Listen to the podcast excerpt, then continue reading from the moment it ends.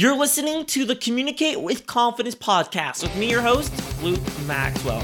This podcast is dedicated to helping you build confidence, increase your communication skills, and implement practical business strategies. In this episode number 23, we're doing another Q&A and we're talking about what's the best way to start a speech. So this question comes from Reddit in the subreddit public speaking. And I'll put a link to it in the show notes at lukedmaxwell.com slash podcast so you can see the actual question itself. And the question is, what is the best way to begin a speech? And I wanted to, first of all, give an honorable mention to this comment that says, Mr. Toastmaster, fellow Toastmasters, and most welcome guests. Works even better when it's not a Toastmasters meeting, strangely enough. I absolutely love that because I just imagine like you know, up at a random, you know, a random speech and just say, Mr. Toastmaster, fellow Toastmasters, and most welcome guests. I, I absolutely love that. Anyway, good um good job, Benjamin Gager. Gager. Um, yeah, how you pronounce your username? Fabulous, fabulous. Um, you gonna upvote that. But anyway, let's get back on track. What is the best way to begin a speech?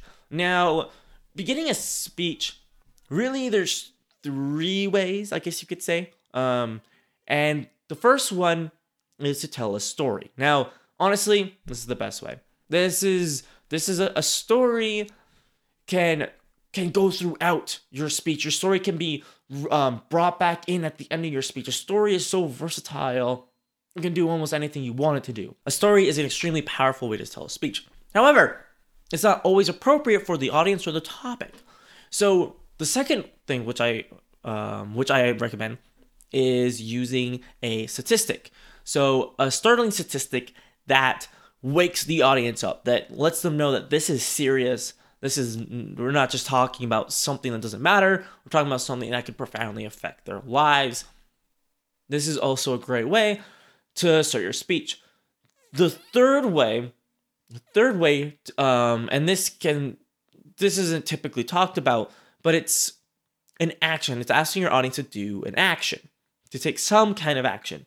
And this can um, range from having them raise their hands to having them like stand up, to having them look up something on their phones. In fact, just um, at a speech I did last week, which I'm going to be talking about um, this Saturday, the speaker actually had them fill out a live form where it was a really cool program where they would text in their answer to this question and it would show up immediately on the projector.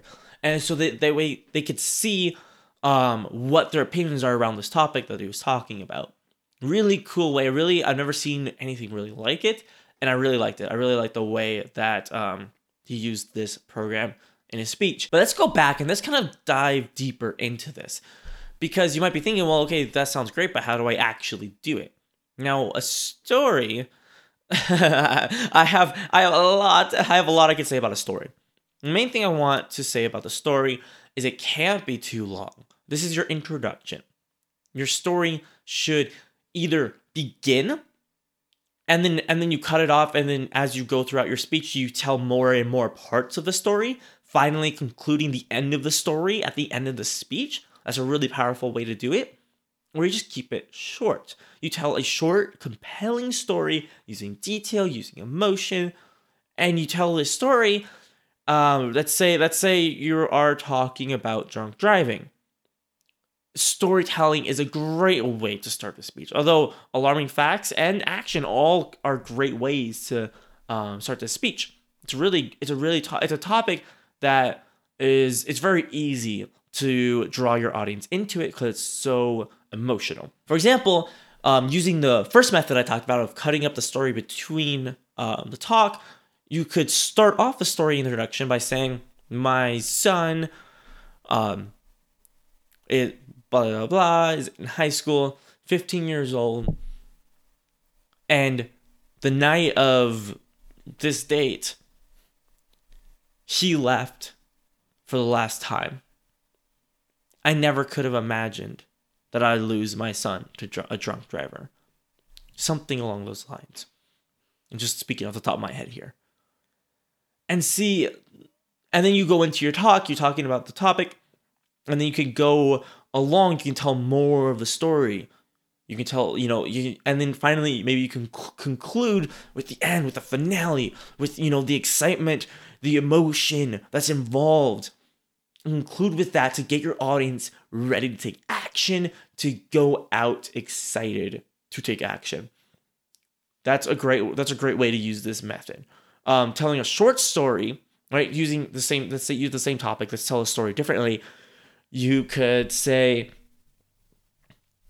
"I never imagined my son would be the victim of a drunk driver. He went out on this night, this date, this time, and he never came back. I'll never forget the phone that rang with the ambulance telling me that they found my son." I'll never forget the hospital visit. I'll never forget the burial. And that's why I'm here to talk to you today about the dangers of drunk driving. So you see what I did is I took the story and I shortened it. I used, you know, triplets to compel, you know, to um, to, to talk compellingly, to speak compellingly. That's another um, example and already like i don't know about you but like i can already feel like even when i was speaking i could feel like my emotions being tugged and i could feel myself like being engrossed in this story even though i was just like making it up on the top of my head it's it's storytelling is a fantastic way to do this to make an effect and so what if we go into starting statistic starting statistic you could go there's about 300 people in this room one out of every 10 of you will be a victim of a drunk driving incident. I don't actually know this number. Don't quote me on this. and so you could say 30 people, third the statistically speaking, 30 people in this room will die from a drunk driving accident. Or will get a DUI or I don't I don't know. I don't know the statistics. I don't know any of the statistics. That statistic, right? Telling that kind of statistic, it blows you away. You go, whoa am I, I I could be that one in 30 or I could be that one in 10 I could be one of these 30 people in this room that's it, it, blows you away right? It gets you listening. It, it shows you that this is important. This matters. And finally you could do an activity. Now an activity is something that gets your audience engaged. This really works well. It also works well if it's early in the morning if it's late at night if they've been listening to a lot of speakers before you. In general if they're tired if they're you know lethargic if they're kind of numb to listening to speakers it's a good way to shake them up and just you know clear their minds and get them physically engaged in the speech which is a way to also help them remember what you talked about and help you them remember you at all now something along the same topic you could say i want you to stand up look at the person on either side of you now imagine that person, one of those people, in jail for a DUI or not coming home, or not coming home to their family tomorrow night. And see, usually with action, there's it's mixed in with a statistic, and that's why people usually just say statistic. They don't really say action because it kind of it's kind of a subsection of it. But I think there's enough that you can split it apart. You're seeing you having people do something, or you could say how many people, how many of you know someone who's driven drunk? And you know, you could raise, they could raise their hand. You could say, how many of you, uh, of those people, how many of your friends actually got caught and have a DUI? And then how many of those, how many out of you, how many of those are driven drunk or have friends? Right? you don't want people to, you don't want people you don't want people to incriminate themselves or blame themselves or make them feel terrible about raising their hand. Don't do that. Don't yeah don't do that at all. You know, make it about other people's friends. Or how many of you how many of them have gotten an accident? How many have died right? And a great way especially with raising hands is when you see is when you see the hands dwindle in number. So you see you have a big group of people raising their hands. And all of a sudden you see a smaller group and a smaller group and a smaller group. And that kind of brings um uh, you could see it happen you could see the statistics in real life. It brings reality to it. It brings people to it. It shows that real people have real experiences. They're not just numbers on a spreadsheet that is a great way to have the audience interact then again of course i also mentioned um, the the cool you know like the um, live demonstration of statistics um, in in the speech. Of course, I always recommend not not having your speech dependent on um, a projector because you should be able to give your speech anywhere at any time, no matter what the situation. You shouldn't be reliant on a projector. But if the place has one, then and if you're gonna use it, then use it appropriately. And, and I'm gonna get into it in a later episode.